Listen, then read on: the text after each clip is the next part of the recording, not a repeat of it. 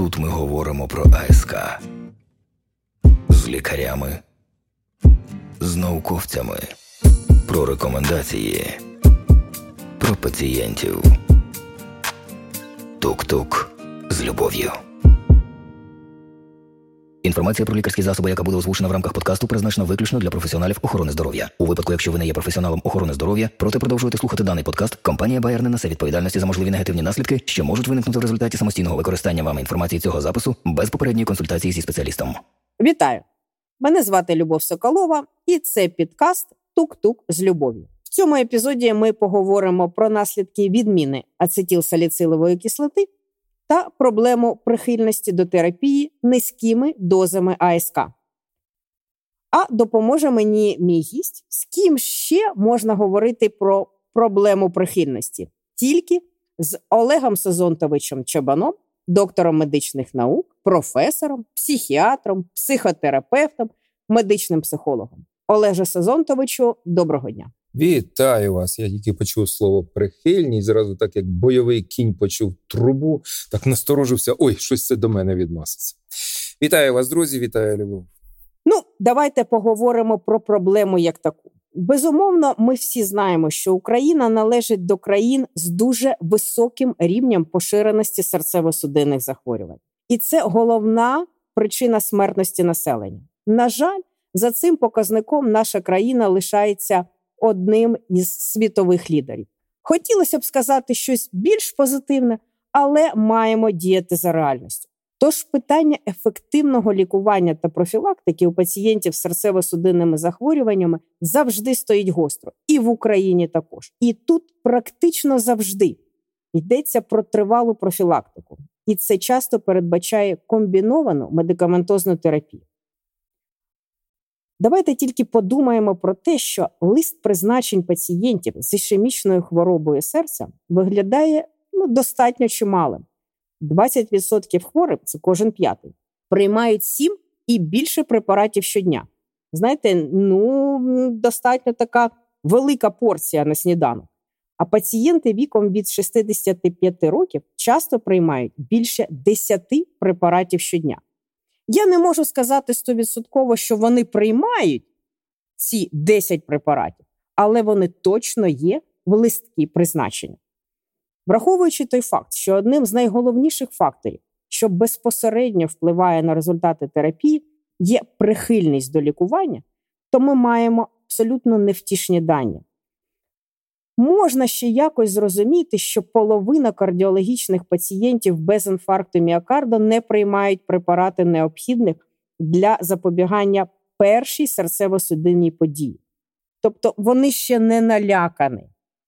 Але ж третина пацієнтів, які мають інфаркт міокарда в анамнезі, теж не дотримуються рекомендацій лікаря щодо прийому препаратів для запобігання повторним серцево-судинним подіям. І перша, і друга група пацієнтів є тією ну, групою, на яку лікар має вплинути. Скоріше за все, це будуть різні підходи. Яка ваша думка, Олег Сезонтов? А чому тільки лікар?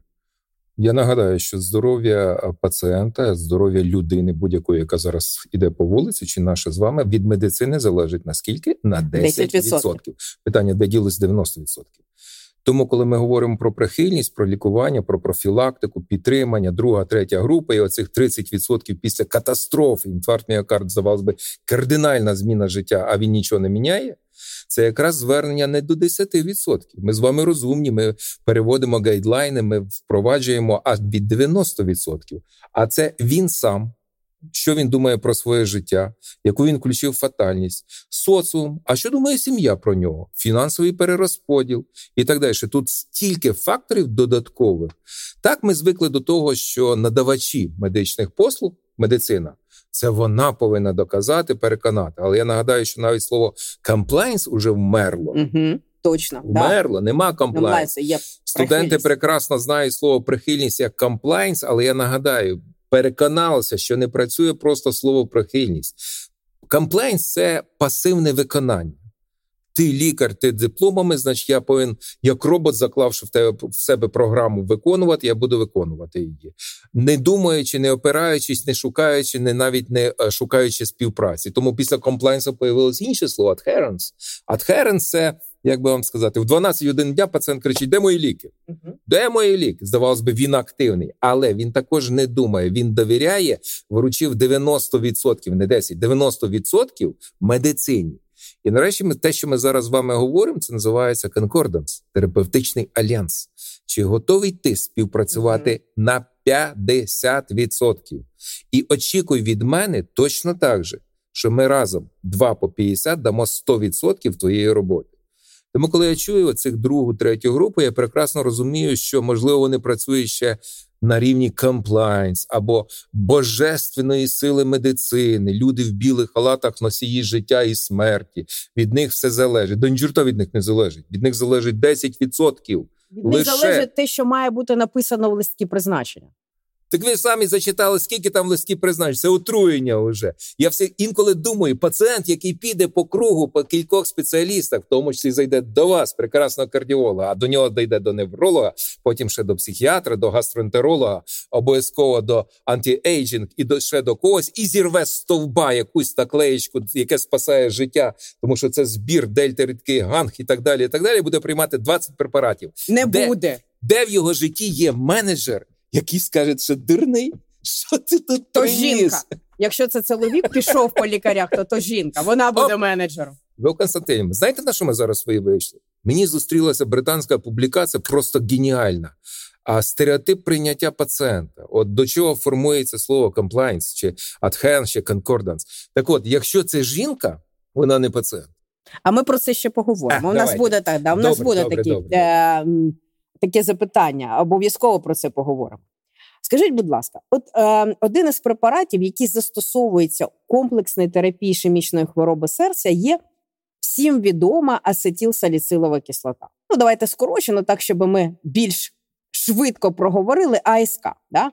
АСК у низьких дозах має потужну доказову, доказову базу щодо використання у вторинній профілактиці кардіоваскулярних подій. І призначати АСК з цією метою рекомендують всі сучасні настанови, і це дуже просто. Тобто, тут навіть думати не потрібно. Вторинна профілактика, аспірін має бути як стандартна терапія пацієнта, який переніс серцево-судинну е, подію.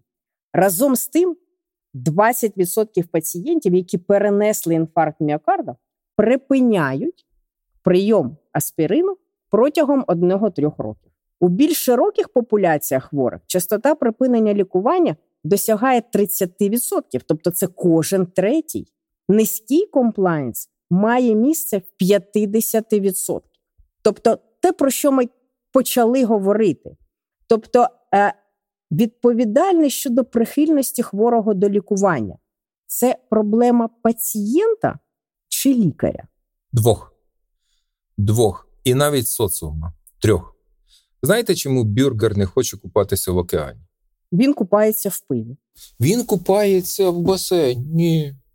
Ми прилітаємо за мирних часів, коли літаки літали на курорт, як завжди. Так, да, він купається в басейні, абсолютно згодна. Абсолютно. Да. Запитання чому? Тому що він так вихований в соціумі. І він знаходиться в жорстких рамках страховки, де прописано, Якщо ти дурак, полізеш в океан, де камінці і всякі електроскати, які тебе влуплять, ми не відповідальні за твоє здоров'я, ніхто ти нічого не отримаєш, ні копієчки. А от в басейні, якщо тебе накриє інфаркт міокарда, тому що ти перелетів, великі перельоти і так далі, ми будемо вся страховка. Бачите, про що ми починаємо говорити? Про ті рамки, яких в українців ще немає до сьогоднішнього дня. Тому, можливо, ми в кращому становищі. Ми можемо е, пацієнту розказати, як воно має бути, і він нам повірить. Повірить, якщо ви добре доказові, якщо ви авторитет, але не будемо брати окремих особистостей в цілому з медициною. От моя робота в переконанні пацієнта, в тому числі ми ж написали книгу комунікативні навички. Там цілий розділ є мотиваційне інтерв'ю. Ми знаємо, як це робити, і навчаємо і студентів, і тепер вже почали лікарі вчити, але це тільки початок. Наприклад, комунікаційні навички навчають е, в Північній Америці і відповідно Євросоюзі, медуніверситетах завжди і всюди. Ми тільки почали це робити. Тому ми повинні бути переконливі, але його повинен підхопити соціум, сім'я, все ще завгодно. Його повинні підхопити на роботі і сказати: зараз я трохи утрірую, щоб це не виглядало смішно дико. Ти приймаєш аспірин? Він каже: ну через раз приймаю, не uh приймаю. Значить, тобі знижуємо зарплату. Тому що лікар написав, прописав, якщо він буде приймати аспірин, він буде дотримуватися такої то маси тіла і робити фізичну активність, робити то-то, то-то, верніть його на повноцінну роботу, піднісіть йому зарплату. Якщо не будеш виконувати і будеш палити, знімемо ще знижче зарплату. А можливо, нам ми маємо бити пацієнта не гривнею, да?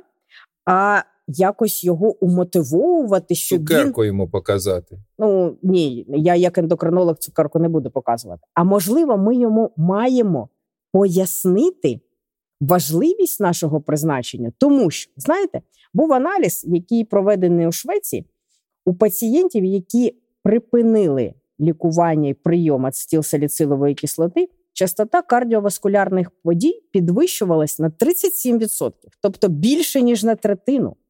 При цьому пацієнтів, які приймали АСК з метою вторинної профілактики, припинення лікування аспирином призводило до підвищення ризику розвитку кардіоваскулярних подій в два рази. В групі первинної профілактики ну, цей показник збільшувався на 28%, тобто на третину. Якщо би можливо, пацієнт розумів, наслідки неприхильності до лікування, він би поступив по-іншому. Як ви думаєте? Тобто ризик повторної події вищий, і чи впливає це на кращу прихильність до терапії АСК у пацієнтів, яких вже траплялася серцево-судинна подія? Тобто вони вже налякані, вони знають, що може бути, якщо вони не будуть приймати препарат, і тому, можливо, тут будуть різні підходи до пацієнта, який змушений приймати АСК для профілактики першої події. Він ще не знає, що у нього там попереду. Угу. Тобто, можливо, тут будуть різні підходи. Як сказати? Подивіться, хороша ідея. Ви закладаєте зараз таку глобальну річ, навіть даємо от буквально конкретну пораду. Якщо пацієнт, я перекладу на психологічну мову, наляканий. Інфаркт uh міокарду це катастрофа життя. Це ти вже бачив Бога і тебе вернули назад катастрофа, кардинальна зміна життя, страх. Пацієнти дотримуються, бояться там пилинку лишню здмухнути, тому що це напруження діафрагми і ще чогось. І чи можна пацієнта тримати в страху, весь час налякуючи казати, а пам'ятаєш, що було? А хоче я покажу твої фотографії, твоє розпростесте тіло, немічне і так далі. А пам'ятаєш, як твоя душа відділилася від тіла, і ми в реанімації ледве вернули її назад? А пам'ятаєш, пацієнта, якого постійно лякають, на перших порах він супер виконавчий. Да, а потім йому це і е, потім він намагається втекти від того, хто не можна жити в негативних емоціях. Він тянеться він потягнеться до лікаря. Я зараз вас здивую. Той, який каже: приймай препарати, виконуй, потім на вийде на ганок, лікар і закорить, запалить. І він зустрінеться з ним. Йому хочеться палити, йому заборонили. І і лікар скаже: ну, знаєш, життя воно всяке. Треба його зробити поки що наповнити. Він потягнеться до іншого лікаря, до того, який ближче йому по. Я не кажу, що це добре. Я говорю про те, що він тікає від страхів, яких його засунула медицина і підтвердила кардіограмами, виписками, інвалідністю, чим завгодно, зміною роботи і так далі. Він потягнеться до оптимізму. Тому ніколи не можна перетримувати його в страху. Це повинен бути челендж, верх, вниз, позитив, негатив. Знаєте, я завжди говорю: от зараз ми чуть відхиляюся від того, що зараз що відбувається. Війна так от угу. війну не може перемогти лють і ненависть до ворога. Це абсолютно Війну точно. може перемогти тільки любов, да. любов до своєї батьківщини, угу. розуміння, що ти захищаєш. 100%. От да. те ж саме з пацієнтом. Нічого, ніякої різниці. Ну тобто, і лікар теж має бути вмотивований і сказати е, пацієнту ну простими словами, не залякати а сказати кращу перспективу. Якщо ти будеш це приймати, да, не давай не будемо згадувати, який ти був немічний, коли переніс інфаркт. А що в тебе попереду, що не буде наступного інфаркту? Абсолютно вірно. Знаєте, не обов'язково а, лякати і тим більше підвищувати голос. Можна навпаки стишити голос, наблизити. Ми вже переходимо на якісь технічні моменти доказовості, як доказати йому. Відповідно, ми повинні тоді просто зробити якісь речі спокійним голосом розповісти. Але ви зачепили ще одну величезну проблему: віра лікаря в те, що він робить. Абсолютно точно. Якщо Знаєте, лікар не вірить, нічого не все. вийде. Які б фірми в нього не появлялися, які б вони не розповідали казки про ці препарати, які перевершують все, що тільки було до цього, і так далі. і так далі. Якщо від, від лікар сумнівається, він буде говорити пацієнту правильні слова, буквально зачитуючи інструкції, дивиться вікно. Абсолютно. дивитися туди. Він не передасть щирості інформації. Пацієнт, який знаходиться в нього в тривозі, як правило, це постійне щитування ну, да, він же до додаткової інформації. Він прийшов е, з долею свого життя. Буде він жити, не буде, як він буде жити. Він як комп'ютер щитує все. Лікар про це не думає. Що той дивиться, на що той дивиться, аналізує інтонацію голосу, відволікання на медичну сестру, на те, що його можна залишити з його катастрофою уявною пацієнта в голові, залишити, тому що хтось сказав: зайдіть до, до головного лікаря, там треба щось підписати. Сиди тут своєю катастрофою, пішов. Про що можна говорити? Якщо це відбувається, або він говорить про а, лише ці ефективні препарати, на тут бейджик, да. який красиво І зроблений. написано, да, точно. Фірма, угу. ручка, плакат за тобою висить. Він так думає: Капіталісти, акули, обложили, вони на мені вони заробляють. заробляють. От вони дармоїди. А ми ще говоримо про цих 10%. Тому бути доказовим це перш за все бути щирим для себе. Да, абсолютно точно згадуємо 50 на 50.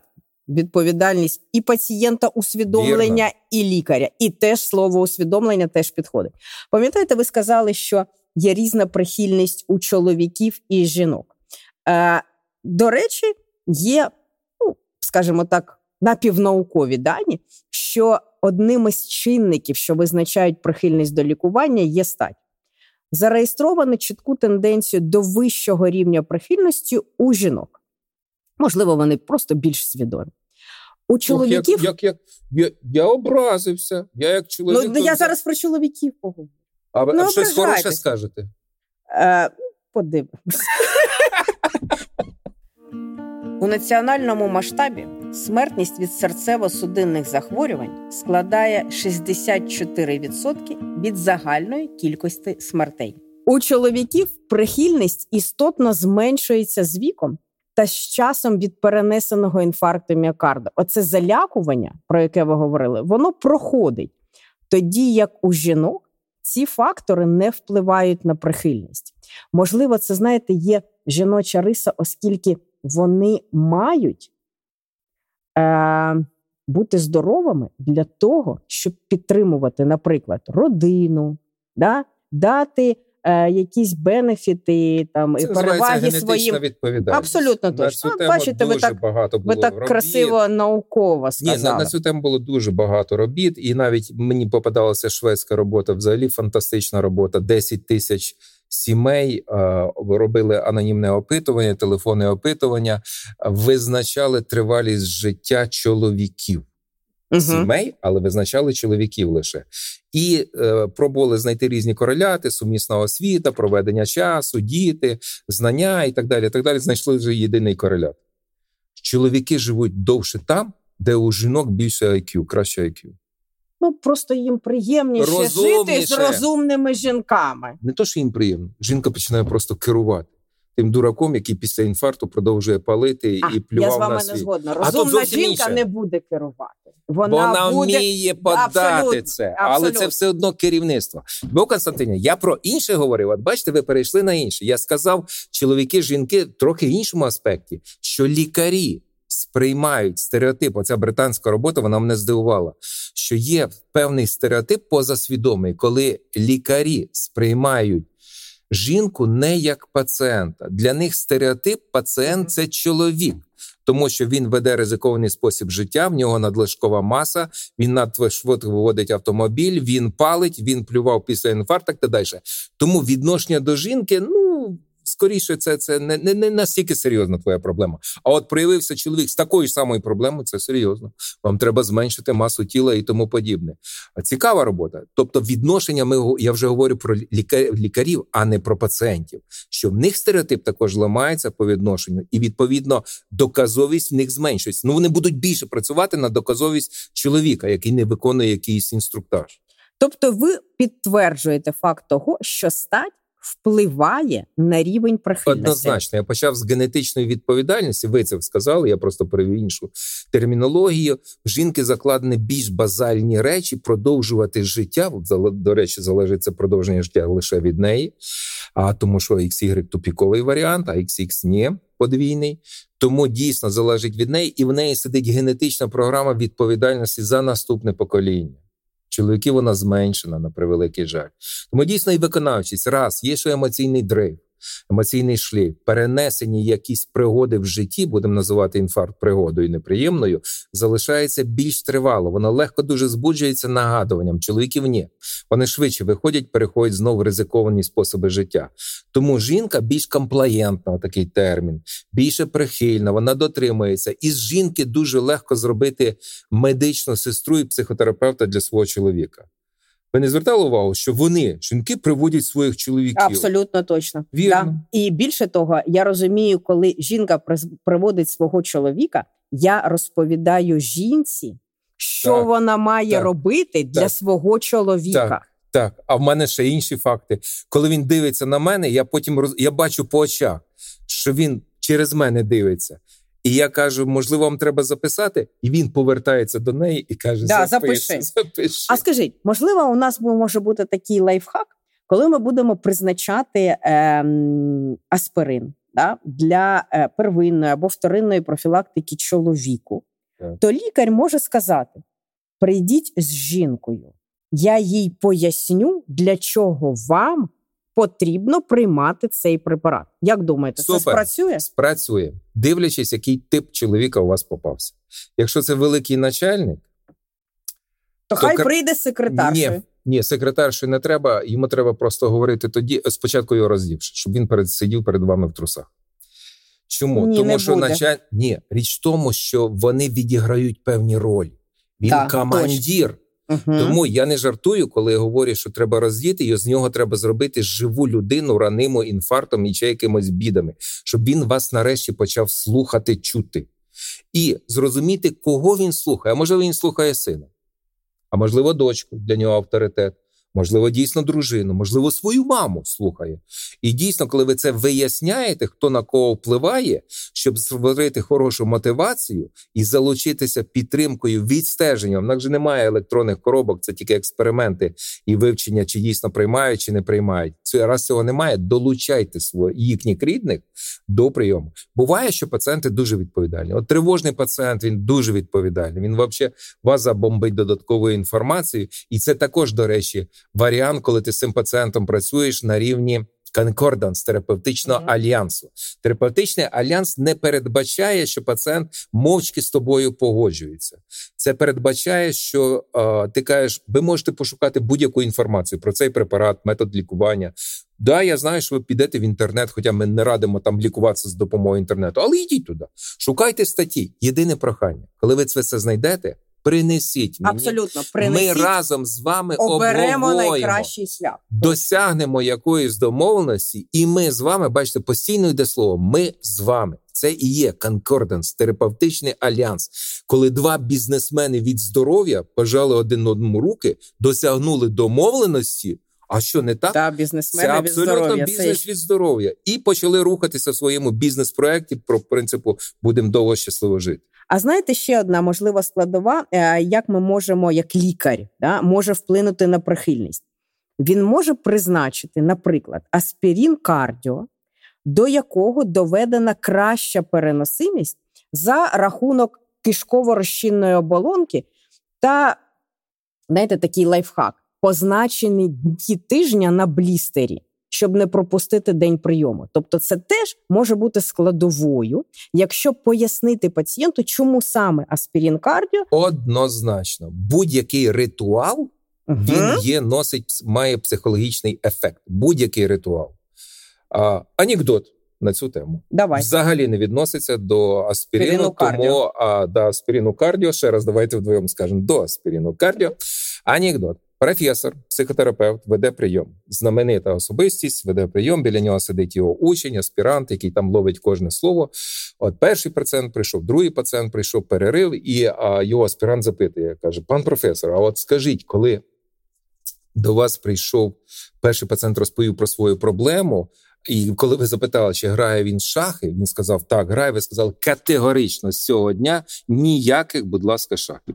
А от другий пацієнт точно з такою ж проблемою, ну один в один, і теж чоловік. І коли ви запитали, чи грає, він сказав, що не грає. Ви сказали, так, з сьогоднішнього дня, будь Починаємо. ласка, починаємо. Професор так задумався і сказав: чорт я знаю, але допомагає. Річ в тому, що ритуал. Якщо ми впевнено даємо якусь інформацію, ритуал це також конкретний дата прийому, час прийому. Це ритуал. Він однозначно дисциплінує, знімає багато тонких нюансів, де сам ритуал працює. Тут є навіть ефект, чуть-чуть ефект плацебо. Ви знаєте, що плацебо може досягнути 40-50% так. лише за рахунок ритуальності. Я приймаю цю Да, пігулку. да. І вона мені допомагає. І вона допомагає.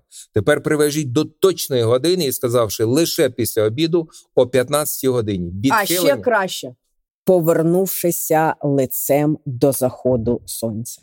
Ну можна по-різному це подати. Жінці точно так і треба казати. Чоловіку сказати перед тим, як ти будеш дивитися новини. Це о 9 годині. Тут ми говоримо про АСК. Тук-тук з любов'ю. Ну, тобто, ми розібрали декілька моментів, які можуть підвищити прихильність. І у нас вже декілька разів е, було слово усвідомлення.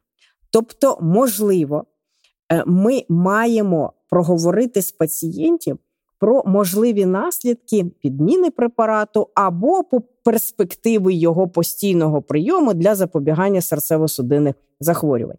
Тобто, е, підвищення інформованості пацієнтів щодо ролі медикаментозної терапії теж може покращити прихильність до лікування, оскільки він може не пити таблетку, оскільки він просто не знає. Йому там призначили 10 препаратів.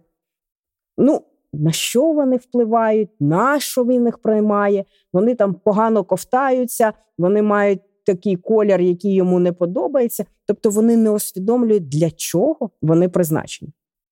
Можливо, у вас в практиці є такі, знаєте, найбільш яскраві аргументи для пацієнтів щодо самостійної відміни препаратів. Тобто він каже: мені не подобається розмір, я не можу її проковтнути. Або мені не подобається колір, оскільки я там гендерно орієнтований і таблетки рожевого кольору я не буду приймати. Ну, вони ж можуть бути абсолютно різні аргументи. Е, тобто, давайте проговоримо, чи є, е, можливо, ви чули щось таке дивне, да? які аргументи пацієнти можуть нам сказати, чому вони відмінили препарат. Ну, ви підняли велике питання знання пацієнтів. Усвідомлення це значить знання. Звідки він віддає знання? Візьме знання з двох джерел: від вас, як лікаря, який йому пояснює, і знайде їх сам. Те, що він знайде, інколи на голову не одіти, тому що він користується в першу чергу інтернетом, заскакує на сайти, де там пишуть все, що завгодно, і правду, і неправду, і, і, і півправду, і чорті, що там не розбереш. Отже, основне джерело знання це лікар. А тут починаються ті нюанси, про які ви вже починаєте запитувати, і конкретно з моєї практики.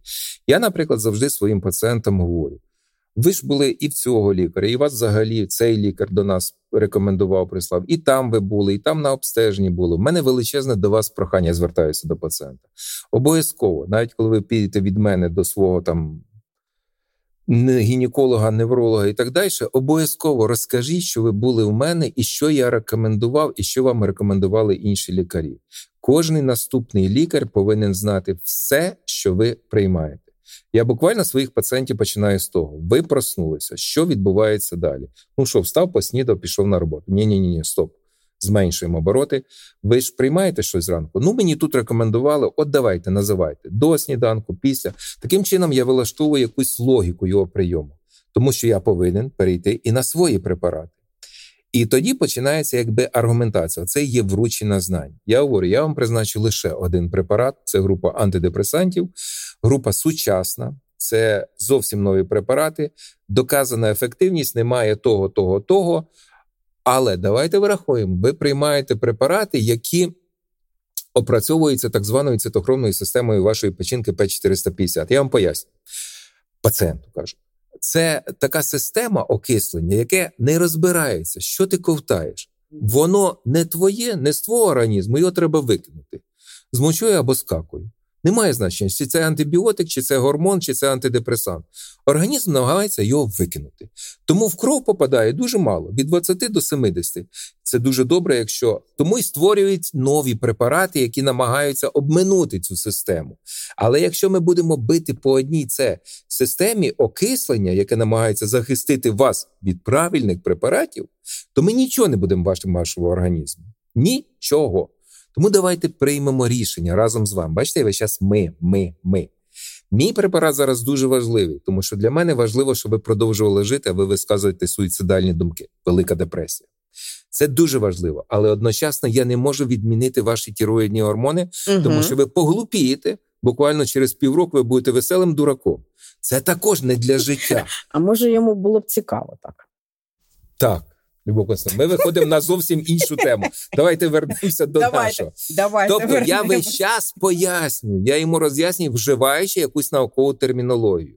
І я розумію, що якщо його IQ переварює мої П450 під вид 7Б, я буду йому в цю тему говорити. Не переварює, я буду говорити дуже простіше. Взагалі він не хоче чути ці всі речі. Так я наблизився до нього і сказав: якщо ти цього не будеш приймати, я знімаю всяку відповідальність. Взагалі, чого ти до мене прийшов? От чого ти прийшов? Жінка заштовхала.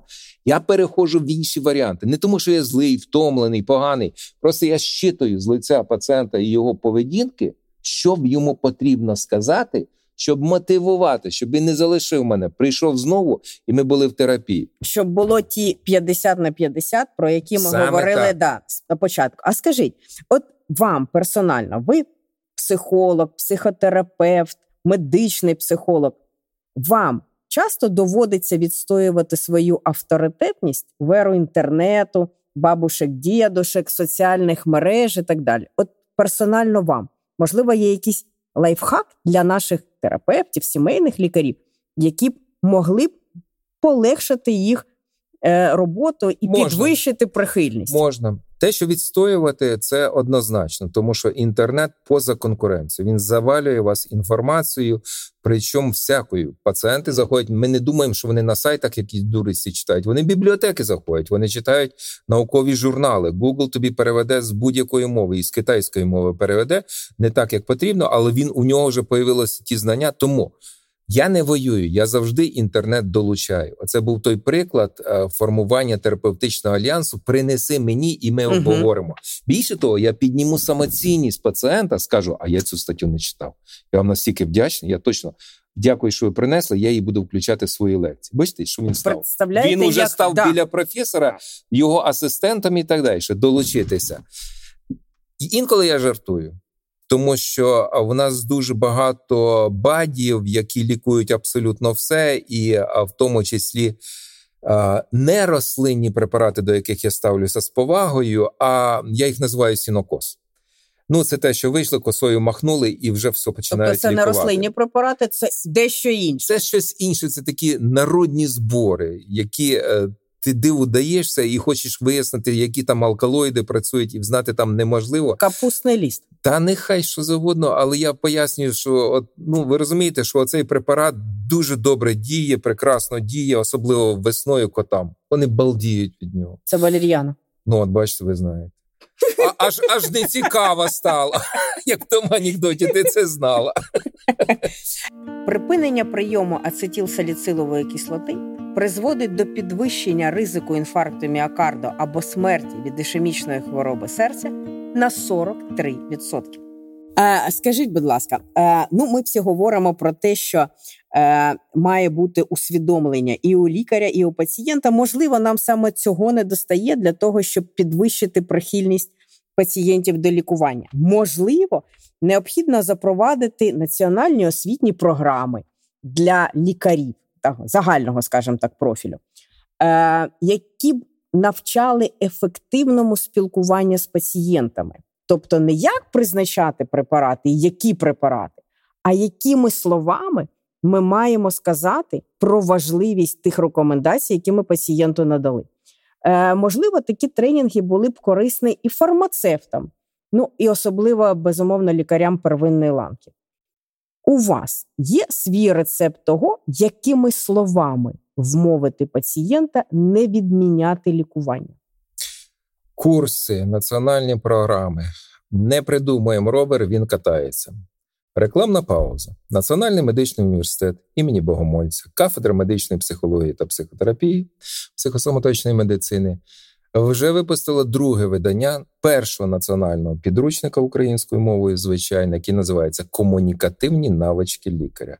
Ви зараз спробуєте, щоб я розповів наш підручник 450 сторінок в двох словах. Але там стільки розділів, в тому числі дистанційна медицина, в тому числі розділ гайдлайн повідомлення поганих новин, в тому числі мотиваційна мотиваційна лекція, числі стільки підрозділів розділів, що ми дійсно читаємо цей предмет як викладання. Mm-hmm. Я погоджуюся, що його треба поширювати більше на лікарів, тому що знають все. Ми які нові препарати? Вони заходять до нас через плацебо-контрольовані дослідження, рандомізовані, нарешті добираються до кокренівської експертизи, і вони появляються в кокренівській бібліотеці. і Вже вище не вискочиш, бо там вже метааналітичні дослідження. Ми не придумуємо нові препарати, ми, ми використовуємо досвід. Ваше питання дійсно зводиться до того, щоб ті препарати, які вже доказові, от сьогодні аспірин звучить, він вже стільки пройшов часу випробування роками, чим завгодно, і війнами, в тому числі, що зрозуміло, що його потрібно вже Кокрейн переповнений публікаціями на тему аспірину, якими словами як сформувати, як формувати знання у пацієнта, а лікарю стиль поведінки з різними психологічними типами пацієнтів, в тому числі і в гендерному аспекті, в тому числі і інволюційному аспекті, підлітку і людині за 80 років по різному ти треба доносити, і так далі. і так далі. Тому я дійсно погоджуюся, що формування знань це складний процес, йому треба викладати, його треба навчати. Угу. Ви знаєте, тут незнання медицини як такої, тут має бути знання спілкування ну, з пацієнтом один з одним, так щоб ми ну, могли з пацієнтом спілкуватися на рівних. Да? І знову ж для того, щоб розділити цю відповідальність його здоров'я 50 на 50. Тобто це, як і це не вище, складно. і не нижче. Як це складно вручити йому відповідальність за його здоров'я? Знаєте, в них така думка: я приніс да. гроші, я заплатив. Ну, якщо він ще і приніс. відпрацьовуйте ці гроші. Угу. Ми говоримо про приватні клініки, ми говоримо про інші варіанти. Я про це говорю. Тому оце відчуття я заплатив, давайте да. я тут розслабився, лікуйте мене. Дайте мені таку таблетку, Дайте щоб я таблетку, нічого не змінив в своєму і житті. Взагалі в мене а завтра працювала. день народження, і я мушу бухнути. І чи можна поєднувати ваш препарат? Не можна. Я пішов до іншого лікаря. До речі, скаже. до речі, дуже часто запитання: чи можна порівнювати е, поєднувати з алкоголем? Тому і так дійсно вручити угу. йому відповідальність і припинити обірвати його. Оце давай вирішуй. Я завжди починаю з тих 10%, де які ми дотичні, і запитання, що він буде робити своїм здоров'ям. Як я би я не старався, якщо йому плювати на нього, він буде робити інший стиль життя. То, вибач, він даремно прийшов. Іди забери свої гроші, якщо я говорю про приватну клініку. Знаєте, це не всі питання з вами, Олекса Зонтович, можна говорити годинами, але я не думаю, що люди годинами готові нас слухати. Але я маю ще рубрику тук-тук кейс. Будь ласка, розкажіть нам один цікавий випадок з практики, можливо, якісь дивні питання від пацієнтів. Я впевнена, що ви їх маєте, або їхні аргументи з приводу відмови лікування. Як правило, приносять фінансові питання відмови від лікування. Доволі часто це звучить, і я тоді починаю звертатися до і до досліджень, і пояснення, як вашій сім'ї розподіляються гроші. Та от я буду фінансистом, тимчасовим фінансистом вашої сім'ї. Вважайте, що ви довірили навіть вашу ничку. І я почну розподіляти її. Куди будуть йти гроші? І виявиться, стільки тратиться на дурість, яка нікому не потрібна. І тоді я починаю зводити мотивацію. А для чого ти живеш? А навіщо тобі uh-huh. бути здоровим? От пацієнт відмовляється. Навіщо? Або прийшов і, і хоче бути здоровим, але не буду приймати. І так зрозуміло, що сьогодні буду приймати, завтра може і не буду приймати. От я його запитую, навіщо ти бути здоровим? Навіщо вам бути? Я ніколи не тикаю Тобто пацієнтів. шукаєте мотивацію. Я шукаю парадокси його відповіді, тому що я вже назбирав сотні варіантів, для чого людині бути здоровим. Я чув для того, щоб а, школу закінчити, мається на увазі мами про дітей, а, ті ж мами, внуків побачити, чоловіки добудувати, а, більш молоді купити автомобіль, а, з'їздити на і так далі. Тобто люди мають всі різні мотивації, абсолютно різну мотивацію. А як вони аргументують свою відмову до лікування? От, наприклад, в мене є пацієнти, е, пам'ятаю абсолютно точно, які сказали, що вони не можуть приймати таблетку, оскільки вона має великий розмір. Ні, великий розмір в мене не зустрічалося. Побічні ефекти 100%.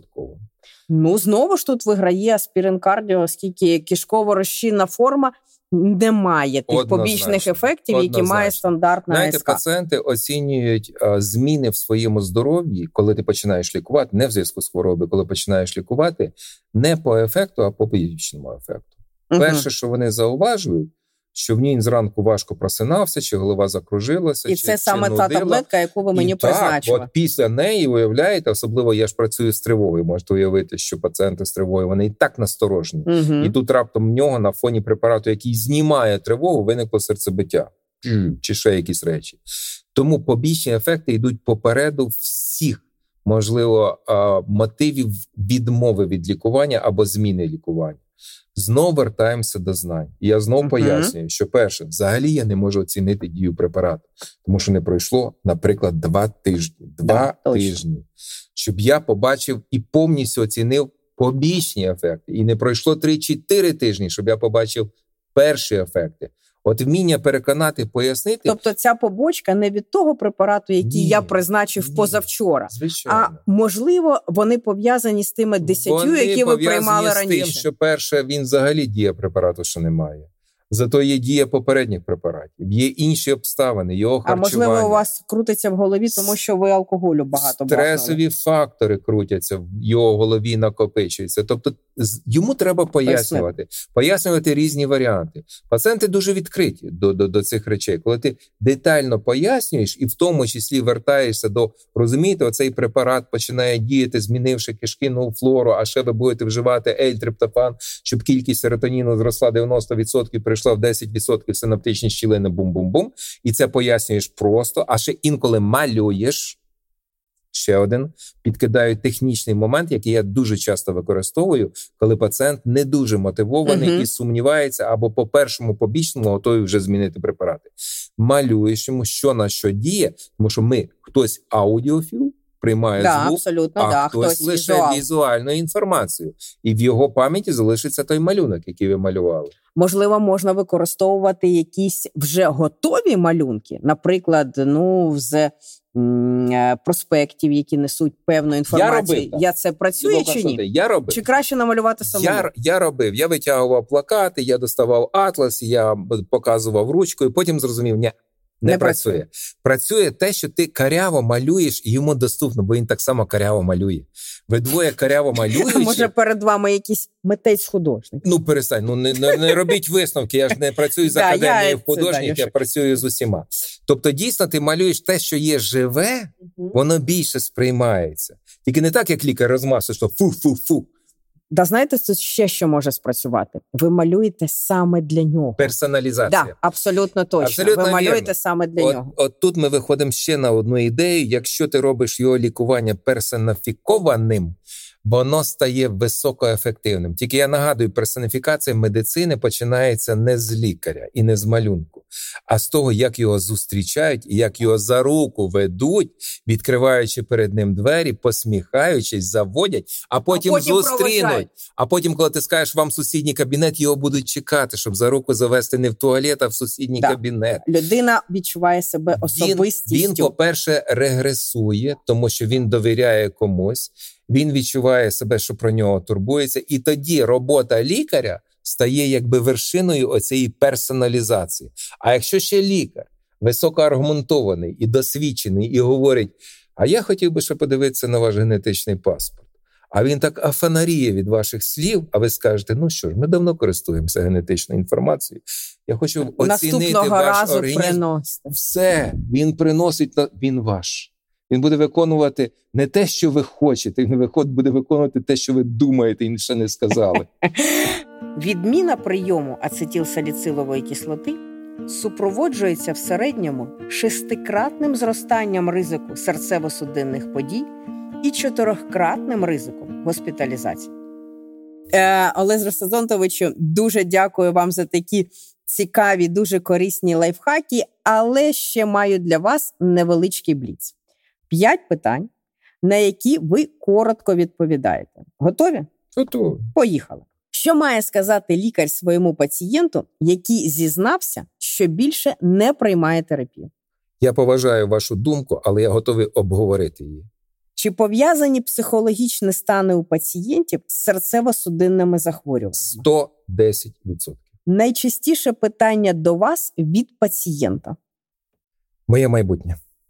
Питання номер 4. Яка основна проблема або перешкода у відносинах між лікарем та пацієнтом? Дефіцит часу.